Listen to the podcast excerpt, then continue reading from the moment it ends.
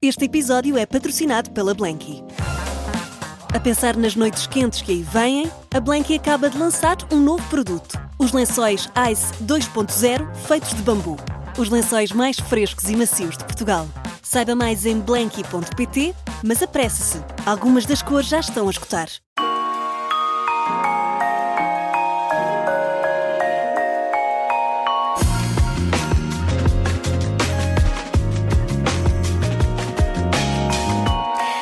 É poeta, cronista, crítico literário, comentador, tem um programa de rádio, vemo-lo no programa cujo nome estamos legalmente impedidos de dizer.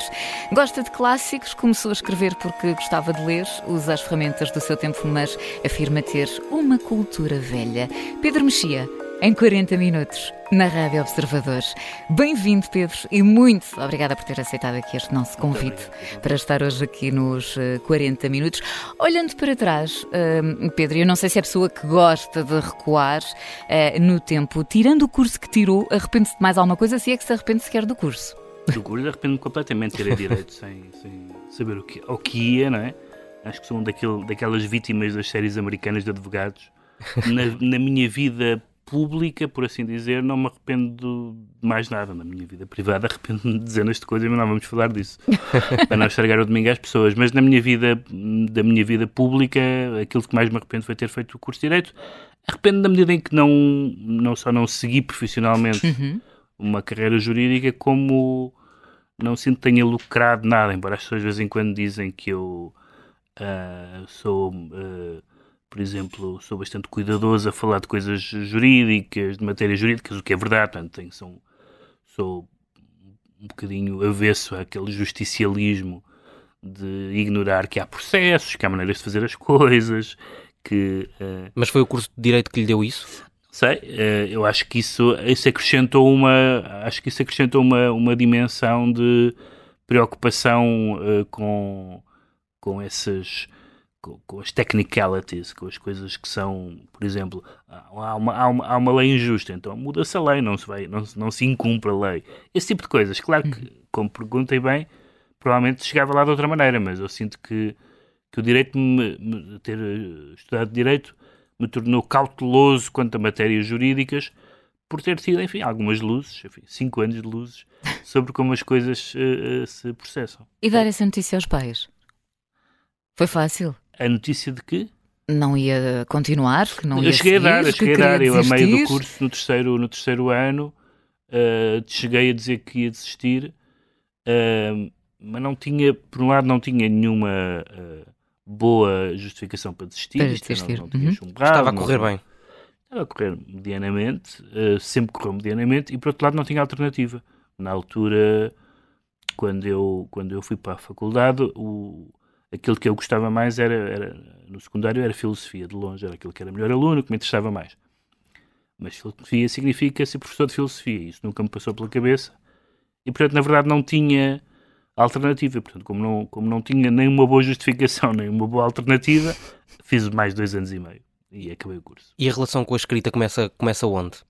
Antes disso, ou não? A relação com a escrita começa em casa. A relação da escrita começa com o facto de uh, os livros e a literatura serem, uh, de certa forma, uh, mobiliário doméstico, por assim dizer. Isto é, eu sempre, sempre meu, pai, meu pai escrevia, era, foi, foi crítico, ensaísta, trabalhava numa editora, havia muitos livros em casa, amigos escritores, etc. Portanto, a literatura para mim sempre foi provavelmente tão normal como para outras pessoas ser uh, uh, médico ou advogado. É, é, era aquilo que eu era o mundo com o qual eu contactava e, portanto, houve uma certa naturalidade disso. Agora, como uh, presumível autor, digamos assim, evidentemente que nos primeiros anos não se é autor de nada, são, são riscos, uh, mas foi coincidiu em parte com o aparecimento, com o aparecimento não, com a minha participação num suplemento Diário de Notícias que se chamava DN Jovem, onde escreveram muitas pessoas que hoje são pessoas conhecidas de literatura portuguesa uh, e que cujos, cujos prémios eram a publicação e livros uh, e, que, e, que, era semanal e que tinha várias páginas com um tema e as pessoas tinham ali a sua primeira hipótese de serem lidas, comentadas, o coordenador da página dava uma resposta circunstanciada a cada um, como se fosse um, um professor benévolo de português, Manuel Dias. Uh, e portanto, essa foi a primeira, foi a minha, o meu primeiro encontro com a escrita para outros lerem, digamos assim. Isto tinha 17 anos, 17, 18 anos. Mas era, era, tinha liberdade para escrever uh, o que entendesse? Tinha, tinha, tinha temas, a maioria dos números tinha um tema genérico e depois era, assim, em termos de género literário, era. A maioria das pessoas escrevia ficção, mas havia uh, poemas, havia uh, textos mais diarísticos e escreveram lá. Enfim, e o Pedro sempre foi mais para a poesia? Na altura, curiosamente, não. não embora já escrevesse, mas não, não, não, o que eu escrevia na altura não tinha interesse nenhum. Um, e portanto nunca, nunca mandei para lá. Penso que nunca mandei nenhum poema para o DN Jovem. Escrevi umas coisas meio. Uh, meio diarístico, diarístico ou ficcionais. Uh, a maioria dos textos uh, eram dessa natureza. E depois publiquei o meu, o meu primeiro livro um, já, já mais tarde, já no fim do, no fim do curso. E como era a poesia que escrevia? Lembra-se assim de algum. Não, essa, isso não é nada. Essa, isso é pintura, é pintura, é pintura rupestre. Não. Até, até, até... Mas guarda ainda textos não, dessa não, altura? Não, não, não. Até, 90 e, até 95, 96 uh, não escrevi nada aproveitável. Uh, e depois ainda fizemos umas, um, umas publicações artesanais com os amigos que conheci no, uh, no, no DN Jovem, justamente. Uh, e, e, foi também essa possibilidade de uma, uma espécie de interação geracional, pessoas, umas com que eu que eu conheci na altura, entre as quais o, o José Mário Silva, que foi meu editor durante muitos anos, primeiro no, no Diário Notícias e depois no, no Expresso, mas outras pessoas que fui conhecendo que escreveram lá, o José Eduardo Agualusa, o José Atlantino Mendonça, uh, enfim, muitas pessoas da, da, da, minha geração, ou um bocadinho mais novos, ou um bocadinho mais velhos, e que também, na altura ou depois, se tornaram uh, conhecidos, amigos, cúmplices, etc. A reação do, do, do, Pedro não deixa de ser interessante, eu revi-me, porque é como perguntarem: gostas de ouvir a tua primeira emissão em rádio? Não, não gosto. não gosto. Eu gravei em cassete, mas nego-me, não volto àquele sítio, jamais. Mas eu não gosto quase nada, ou seja, eu não gosto mesmo das coisas de agora. Gostar, não gosto, não, é, não as vejo, não as releio com prazer, mas, mas as, os, os primeiros passos são. são são garatujas, não tem, não são, não, não, não é escrita, é, são como aliás é normal que seja, é, é imitar escritores de quem se gosta, etc. É, é, é, é um confessionalismo um bocado tosco. Um, e portanto isso não conta. Não, na, na, na, minha memória, nada do que escrevi antes de 93, 95 é, é, existe. Mas e agora não gosta porquê? Porque, quer dizer, quando, quando acabo de escrever e uh, uh, gosto, mas às vezes mas não gosto, por exemplo, de me reler, não gosto. Porque... Quase que, dá, quase que dá para fazer uma provocação, que é se não gosta, porque é que continua? Não, porque eu porque gosto quando escrevo, quando entrego. Uh, uhum. Mas na verdade, quando, quando releio, releio com um espírito sempre hipercrítico, sempre com, por exemplo, no caso dos textos do jornal, em, eu, eu escrevo com, mesmo em cima do deadline, uh, e portanto, porque é assim que me habituei. Uh, é a pressão? E, sim, a pressão é importante para mim. E, portanto, às vezes há textos que eu, quando releio, digo, isto precisava ainda de mais duas ou três revisões. E não era duas ou três, precisava de 20 ou 30, porque, por exemplo, quando os livros depois passam, quando os textos depois passam ao livro, eu fiz várias uh, coletâneas de crónicas. Hum. Há crónicas que ficam, não direi irreconhecíveis, mas que são tão, tão, tão revistas quando passam ao livro. Uh, mas, uh, e portanto, essas, essas, por exemplo, já, já consigo uh, voltar a um texto que saiu em livro e gostar mais, apesar de tudo, do que um texto que saiu no jornal. Mas o processo dá-lhe prazer ou não? O processo de escrita? Quando está acabado. Só quando está acabado uh, dá prazer. Dá. O, quando, quando um texto está acabado e revisto e, e, e me sinto contente com ele, sim, mas o ato em si depende muito, depende de, de quão. Há textos que são fáceis, outros que são difíceis, há outros que não, que não correm bem.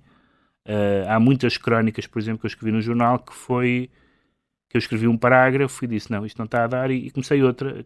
Teve que me ocorrer naquele segundo, porque estava, tinha fechado dali a duas horas. E partilha com alguém ou passa logo à editora? Não, não, não, nunca, nunca partilho com ninguém. Nos textos de jornal? Sim. Não, nunca, nunca. E nos livros, no, nos livros, uma sim, vez nos, livros há uma grande discussão lá na, eu edito na Tinta da China há vários anos e há uma grande discussão sobre... Mas família nunca? Não, Nunca, nu- nem amigos, nunca, nunca mandei nenhum texto a ninguém antes de o publicar num jornal. Eh, Nos livros, sim, nos livros há. há- nos livros pergunto, achas que isto faz sentido? Depois revejo.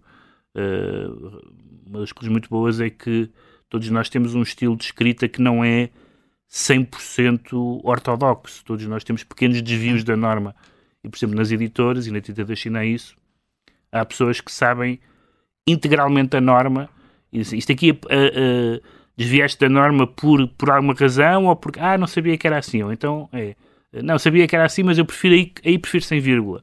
Coisas desse género. Eu gosto imenso desse trabalho, Uhum. porque é uma espécie de trabalho de descoberta da língua que, que nós nunca. Nu- Nós nunca conhecemos a nossa língua, não é? Eh, Estamos sempre a descobrir coisas Uhum. sobre. eh, e portanto, isso, isso digamos, montar um livro eh, juntando textos que foram publicados com anos de, de distância uns dos outros e, e aperfeiçoá-los, isso dá algum prazer, sim. Vamos eh, continuar com, com o, o- o- nome do Pedro. O Pedro é Pedro Mexia, eh, mas poderia ter sido Pedro Chorão. sim Não lhe soava bem. Não, não é, não só bem, é que fui à Gulbenkian, fui ao, ao Centro de Arte Moderna da Gulbenkian e vi um quadro de um senhor chamado Pedro Chorão quando estava a escrever. Quando comecei a escrever, já, já tinha assinado textos de Pedro Chorão e depois descobri, e que eu descobri mais tarde, que ainda, que ainda é da minha família, e portanto, basicamente a hipótese de, de assinar com, com aquele nome eh, caiu aí, não, não há nenhuma outra razão eh, psicanalítica, coisa do género, foi mesmo por isso, e só, curiosamente só conheci o Pedro Chorão há, há meia dúzia de anos, e aliás dou muito bem com ele. Ahm, e, e tem uma exposição agora eh, para, para os curiosos, e portanto foi por isso, foi porque percebi, olha, já há uma pessoa com este nome, não tem nenhum outro segredo. E o que começa como uma ideia para um poema pode acabar numa crónica? E vice-versa? Ou nem por isso? Isso é, uma, isso é uma excelente pergunta porque eu acho que sim, mas não, mas não tenho a certeza. Isto é, na verdade, já me aconteceu até escrever textos em prosa, nomeadamente crónicas, e textos em poesia sobre o mesmo assunto, vamos dizer. Hum. Mas, em particular, num caso de um poema, é muito duvidoso que um poema seja sobre um assunto. Isso é uma das grandes discussões entre a poesia, se os poemas são sobre coisas. As crónicas são sobre coisas, não há dúvida Claro. nenhuma. Uma crónica são sobre coisas.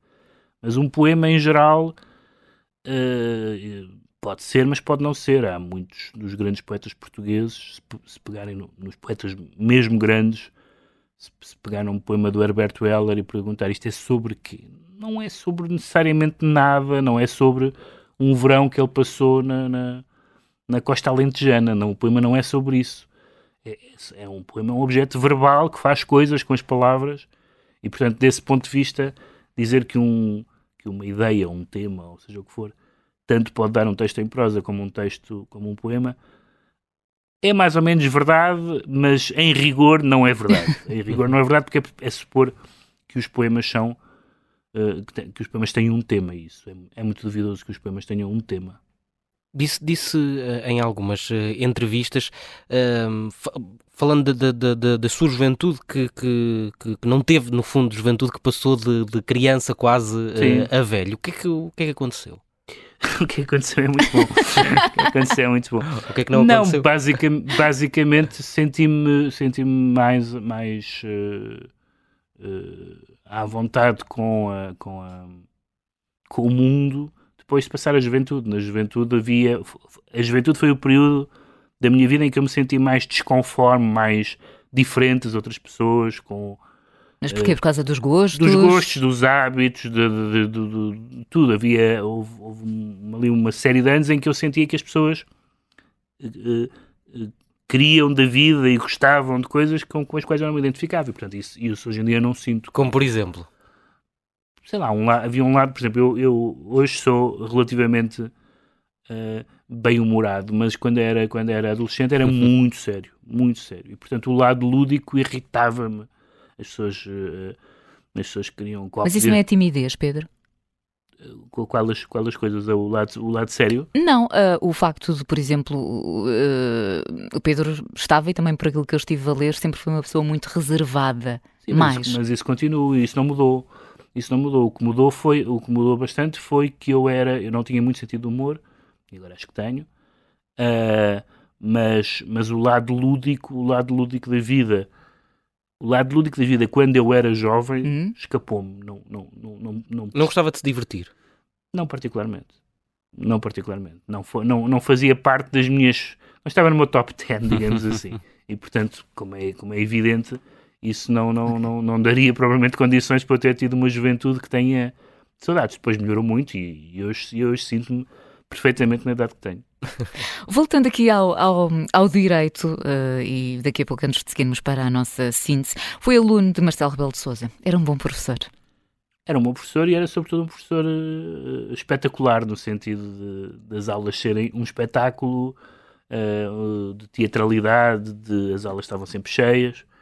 era uma de uma cadeira que não era muito interessante, que era direito administrativo, mas mas era uma, da, era uma das aulas teóricas uh, a cadeira que tinha sempre mais gente, uh, porque evidentemente havia toda uma série de, de particularidades. Lembro-me, uh, bom, há uma conhecida que é, que é o, professor, o professor Marcelo levar os alunos ao, ao, ao Estoril Open, na altura em que havia o Estoril, o Estoril Open lá, iam eles todos com ele, por acaso não, nunca fui ao Estoril Open, ou, ou, já não sei porquê, mas não, não, não, não fui, mas lembro-me de, de aulas memoráveis, como por exemplo uma aula em que ele decidiu um, uh, abrir o correio desse dia enquanto dava a aula, pôs montinhos de cartas, com uma faquinha foi abrindo as cartas e pondo em montinhas contas para um lado, cartas pessoais para o outro, enquanto falava da recorribilidade do ato administrativo. Enquanto estava a dar uma aula, estava ao mesmo tempo a prestar atenção às cartas e sim, perceber sim, o que, é mas, que era de mas, contas. Mas, e isso de... é o que ele faz sempre, que é um multitasking permanente. Um, enfim, há, há, houve episódios desses, evidentemente que isso quando se tem 20 anos e se está uh, em contato com professores geralmente mais sisudos e tal, isso, isso dava-lhe uma popularidade. Não, não foi por Marcelo, não, Marcelo Rebelo não foi um dos responsáveis por querer desistir do curso de, de Direito? Não, não houve nenhum responsável. O responsável fui eu que escolhi o curso errado. Não, não, não, não, não foi traumático. Não tive, não tive professores que me... Mas lembro perfeitamente, eu quis desistir do curso, decidi desistir do curso de Direito, depois não desisti, quando estava numa aula de Direitos Reais em que se discutia...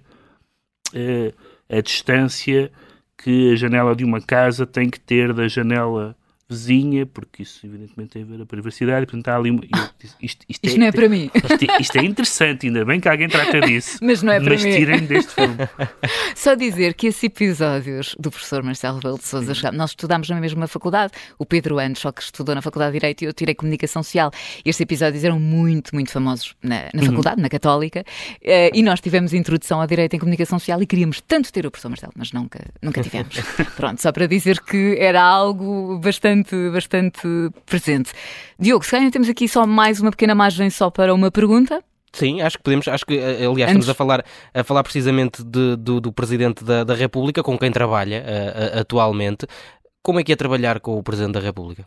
É muito fácil, no meu caso é muito fácil, porque uh, eu costumo dizer uh, meio a brincar, meio a sério, que, que o Presidente não precisa de assessores, porque não há propriamente nenhum tema, incluindo a cultura, em que uh, o Presidente esteja impreparado e precise de alguém que o ajude a movimentar-se nessa área. Portanto, uh, e no caso da cultura é muito fácil o facto de ser uma pessoa com, com hábitos culturais e que conhece as pessoas todas e que apresentou livros de metade dos escritores portugueses e que veio ao, e que vai à Gulbenkian e que veio aos, e que, e que vai ao teatro, etc.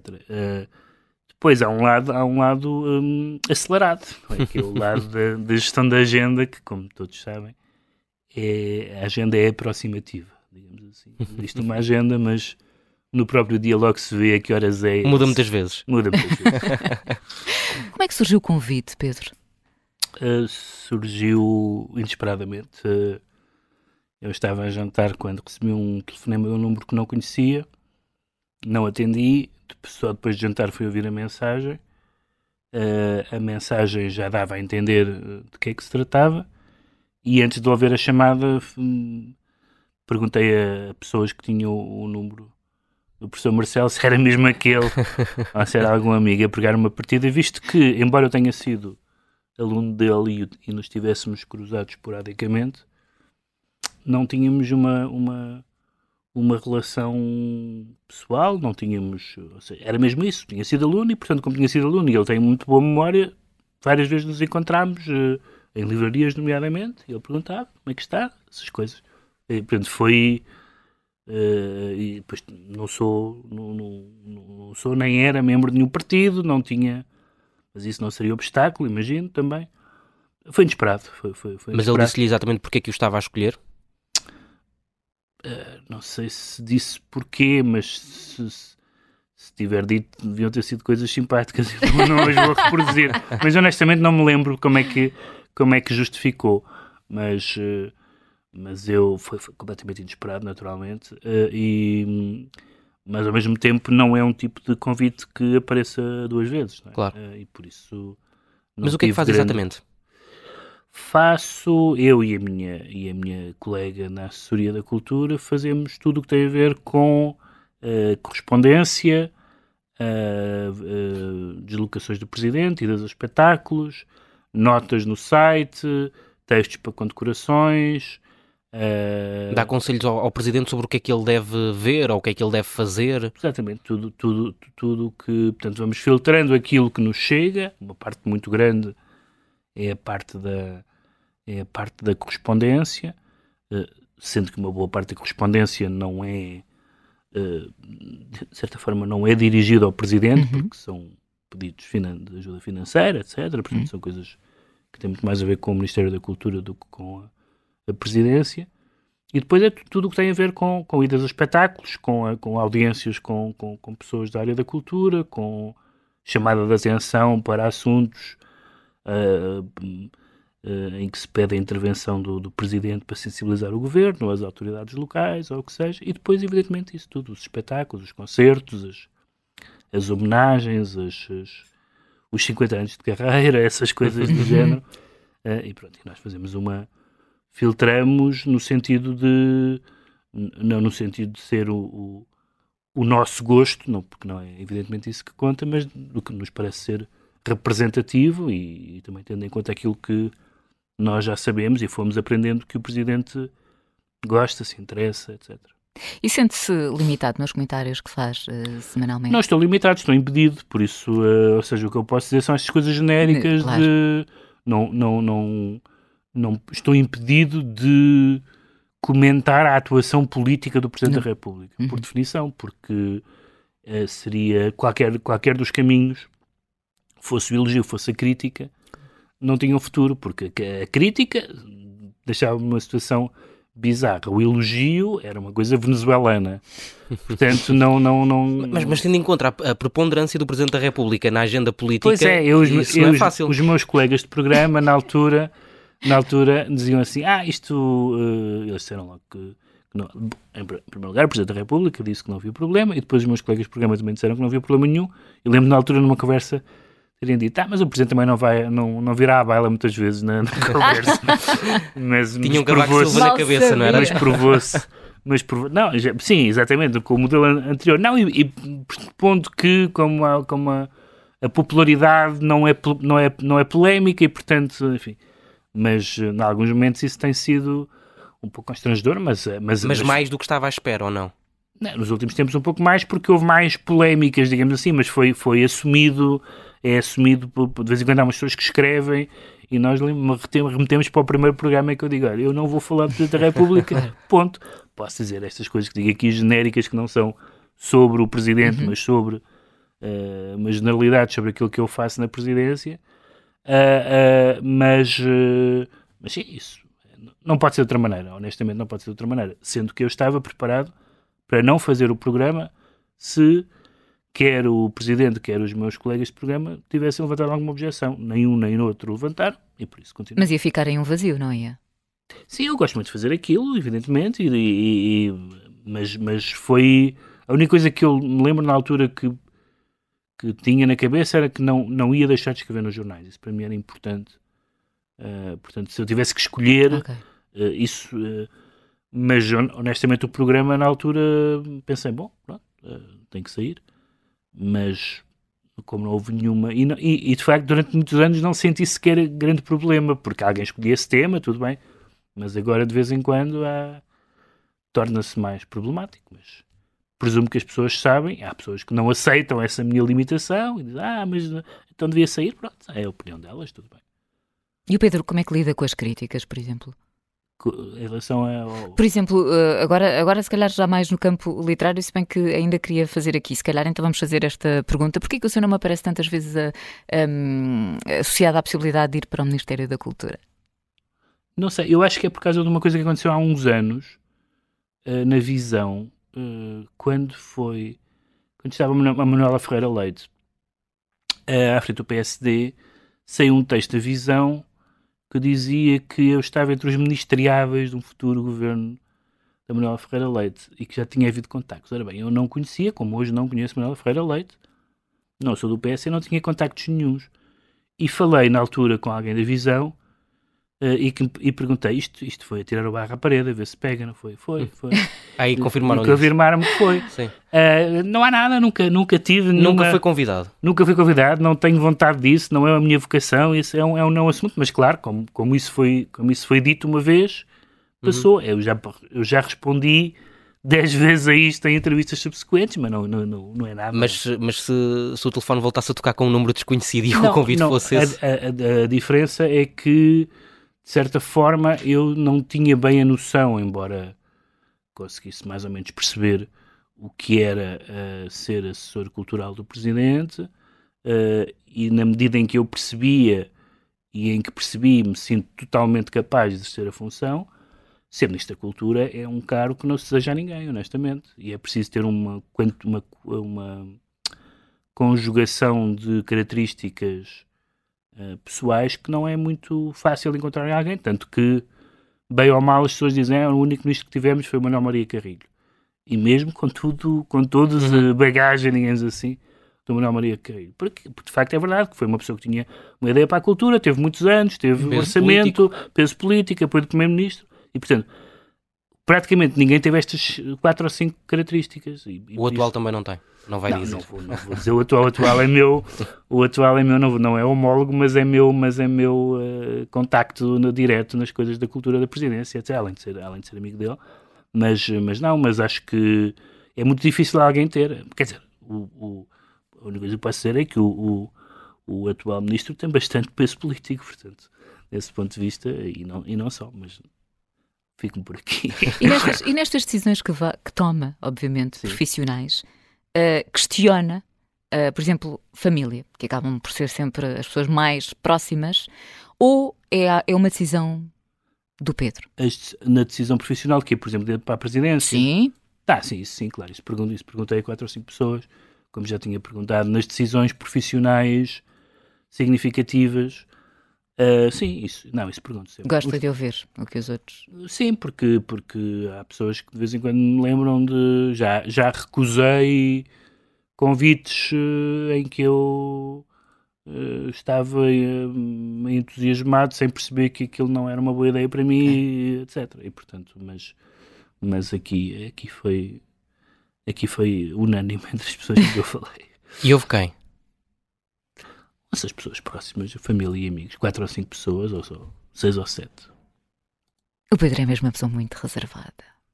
Então, posso, posso dizer os, os, nomes e as moradas. Não, não, nada disso. Não, não, não. Eu estava há pouco a comentar aqui com, com o Diogo e estávamos, um, obviamente, nós quando, quando preparamos e depois também como seguimos, obviamente, do, do programa, mesmo assim, eu acho que é engraçado, e isto aqui é a minha opinião, uh, falando e estando aqui com o Pedro, e quem o vê na televisão hum. é diferente.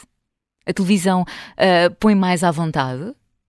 A televisão põe mais, não é a televisão, o que me põe mais à É o grupo Sim, Pronto, com quem eu, já está.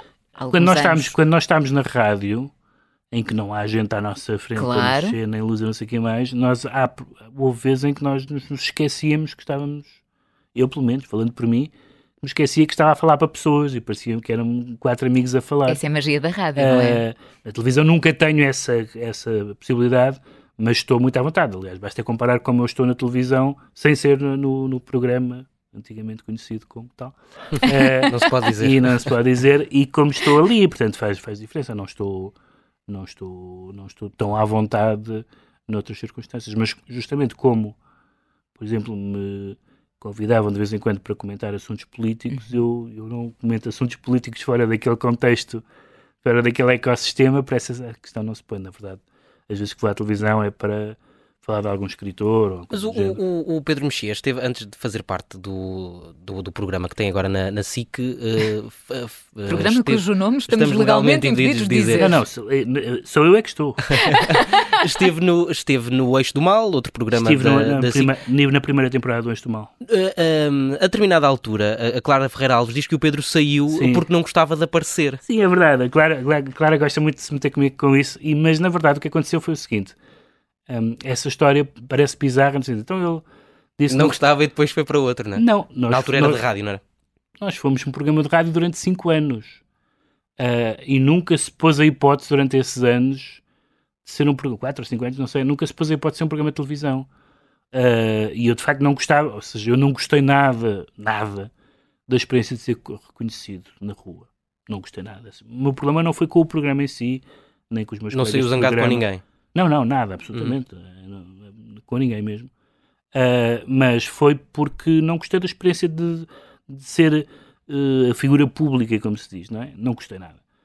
Uh, e, portanto, no, na rádio não tinha isso. As pessoas não me conheciam. De, e, passados não sei quantos anos, fizeram-nos uma proposta da televisão e nós ainda fizemos vários almoços de meditação. Por vontade, do Pedro, por vontade do Pedro Mexia não teriam passado para a televisão nessa altura? Não, ou, quer dizer... Não foi uma na, força de bloqueio? Na verdade, nós, na verdade aqueles anos tinham-nos já, tinham dado já uma, um intrusamento, como se diz no futebol, tão grande que... que que eu conseguia ver-me uh, a, a, replicar aquilo, que não era exatamente o mesmo, uh, na, em televisão.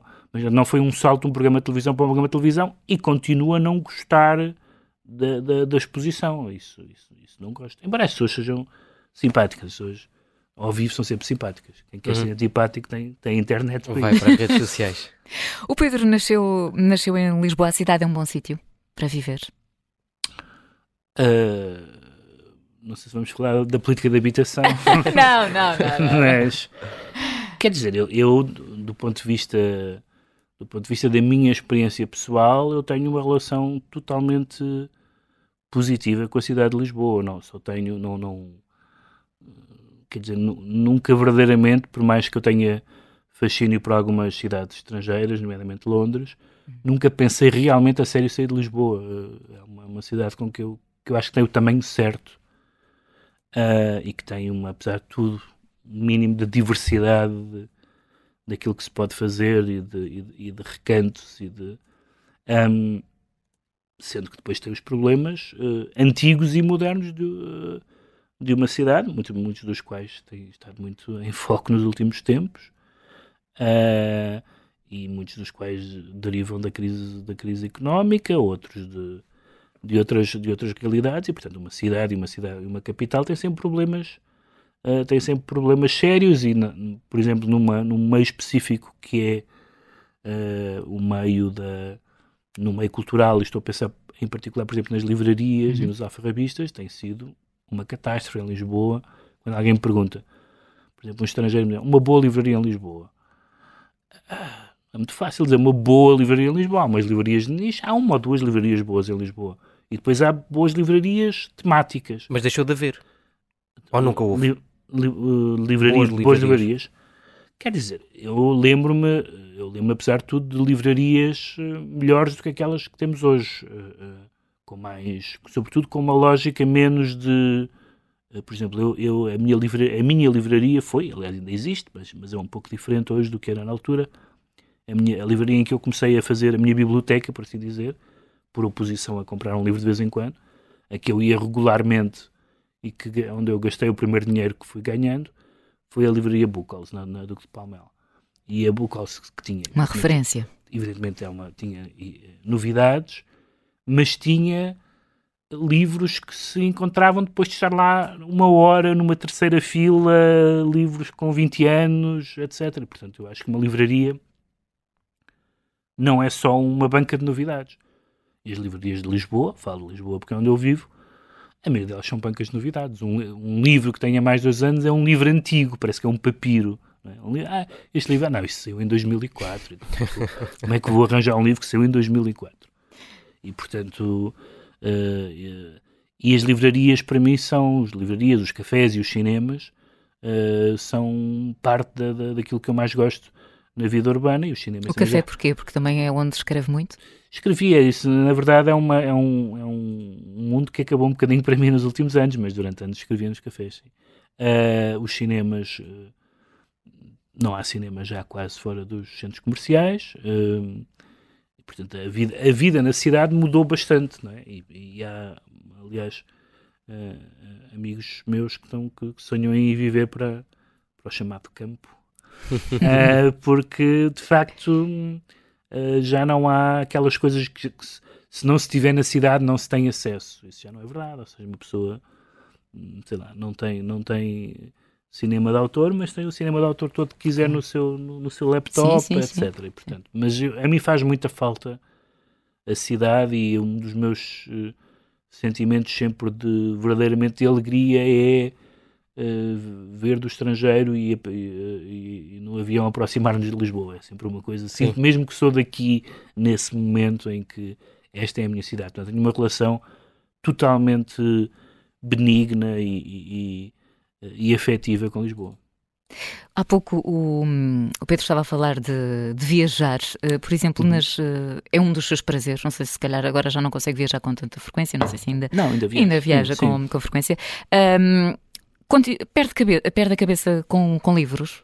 É sempre daquelas. Preciso viajar, basta sair de casa. Sim, pera, eu, eu só tenho.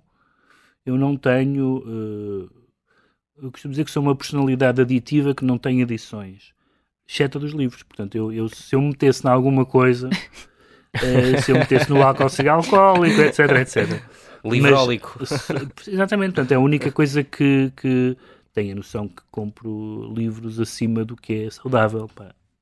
Tudo para as finanças, para, para o espaço, etc. Mas de facto não tenho mais nenhuma uh, adição uh, problemática e então uh, concentro a minha patologia em comprar Quantos livros. é que compra, assim por alto? Não, não, não, sei quantos é que compro, mas sei que tenho umas dezenas de milhares de livros. Não, neste momento não lhe sei responder porque estão em.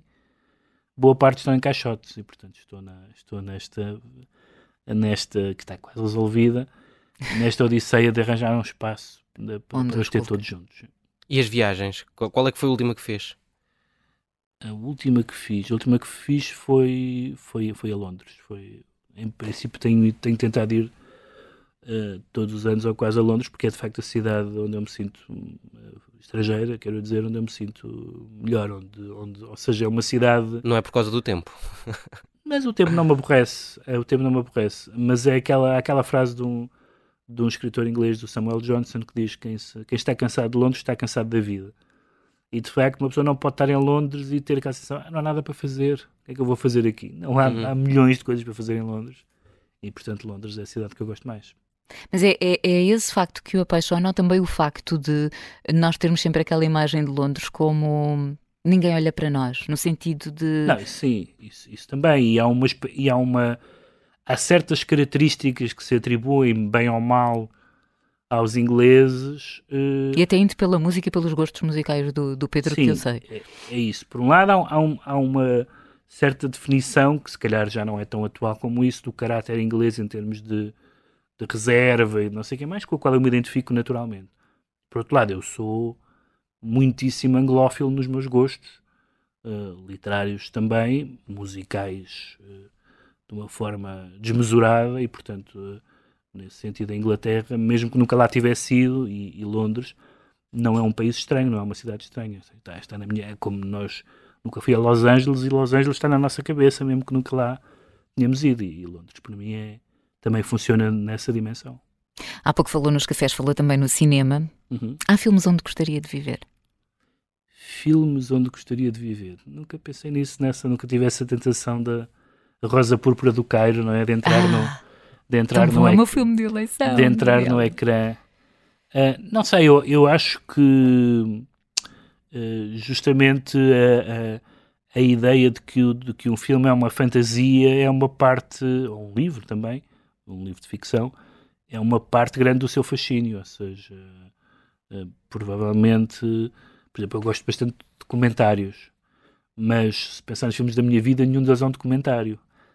Há qualquer coisa de, de ficcional, de imaginado, de fantasioso nos filmes que eu gosto porque é um, é um suplemento de imaginação à nossa vida tal como nós Uhum. a, a experimentamos. E, portanto, não sei se queria viver naquele filme. Claro que há, do ponto de vista mais trivial, há casas nos filmes eh, que eu gosto muito, há eh, essas coisas, esse tipo de. Mas, mas, mas que, que eu vivo do ponto de vista do ponto de vista da, da imaginação. E o facto de ter ido buscar a Rosa Púrpura do Cara é porque também gosta do Woody Allen ou foi um Gosto muito, acaso? gosto muito. Não, Porque não, realmente não, na Rosa Púrpura do Cara acontece não, essa questão. não tanto desse filme. Quer dizer, gosto desse filme, mas nem sequer é um dos meus filmes favoritos do Woody Allen. Gosto muito do Woody Allen. Gosto muito do Woody Allen. Aliás, foi uma das. eh, foi uma. Em toda a minha vida, uma das experiências mais interessantes é que até há muito pouco tempo, todos os anos havia um filme do Woody Allen. E, portanto, é, é o único cineasta de que eu vi um filme todos os anos Todos os anos. desde os 16 anos. Ah, Não, não há comparação. Há outros cineastas igualmente produtivos, mas que eu não vi os filmes todos. Mas eu, desde 1980 e tal, vejo todos os filmes do Woody Allen. E isso é uma experiência, enfim. Foi um cineasta que me acompanhou sempre. E já que estamos a falar de cinema e só mesmo para fechar, em março, Oscars é aquela cerimónia que gosta de acompanhar ou já perdeu o interesse? Ou nunca teve sequer não, tive muito interesse até há muito pouco tempo. eh, não sei bem porque é que perdi o interesse, mas perdi. Mas não é, não é pela. Não é pela ideia de que, de que não são os melhores filmes que ganham, que é uma coisa que às vezes os cinéfilos têm relação. Uhum. Eu acho que não são, nem tem que ser. Não, não, não, aquilo não é um museu. Eh, ou seja, houve vários filmes que eram, são filmes, melhores filmes da história que, não, que perderam para filmes eh, secundários. Talvez seja o espetáculo que me deixou de interessar, em parte porque em parte porque a música que vai aos Oscars deixou de me interessar, que é uma parte grande do espetáculo, em parte porque eh, o lado de, de entretenimento se, se tornou excessivamente mais excessivamente cauteloso para o meu gosto, por isso eu gostei imenso do Ricky Gervais nos Globos de Ouro, porque realmente partiu a louça toda e assim vale a pena. Agora, se é para dizer Hum. umas coisas muito que, que- que- que Com, toda a gente com pinças. Estou assim com pinças, toda a gente fica, toda a gente fica com aqueles sorrisos. e- Não, é, o Ricky Gervais foi incrível a maneira como ele, eh, e repetidamente, o que é incrível é que eu tenha um convidado mais que uma vez e disse coisas de uma brutalidade terrível sobre aquela, sobretudo sobre a hipocrisia daquela comunidade em vários títulos, político e social e não só, aliás, que foi eh, quase cair para o lado durante a pandemia, em que eles eh, iam pondo nos- no, vídeos das suas mansões a dizer é horrível estar fechado em casa, Eh, quer aqui, quer na outra aula, quer na piscina, quer no ginásio. Ahm, e portanto perdi um bocadinho, perdi um bocadinho o interesse, mas, mas não perdi o interesse nos filmes do, eh, dos Oscars. Por acaso este ano, sim, é o meu, ia dizer que não tinha um, mas tenho. O meu favorito de longe é o Tar, é o Uhum. filme do Todd Field, que é aliás um filme interessante porque é o primeiro filme que trata de uma forma não previsível hum, as guerras culturais e a cultura de cancelamento, que é um assunto que me interessa bastante. Muito bem. Pedro, isto o tempo passa mesmo a voar. Já É está. verdade, já está. Estava, estava nervoso ou ficar nervoso antes de vir? Não. Para... Nada disso. Não, fi- fico nervoso muitas vezes, mas numa, numa entrevista não. Jamais. Não. Muito bem. Pedro Mexia hoje em 40 minutos Muito aqui na obrigado. Rádio Observador. Muito obrigada e um bom domingo.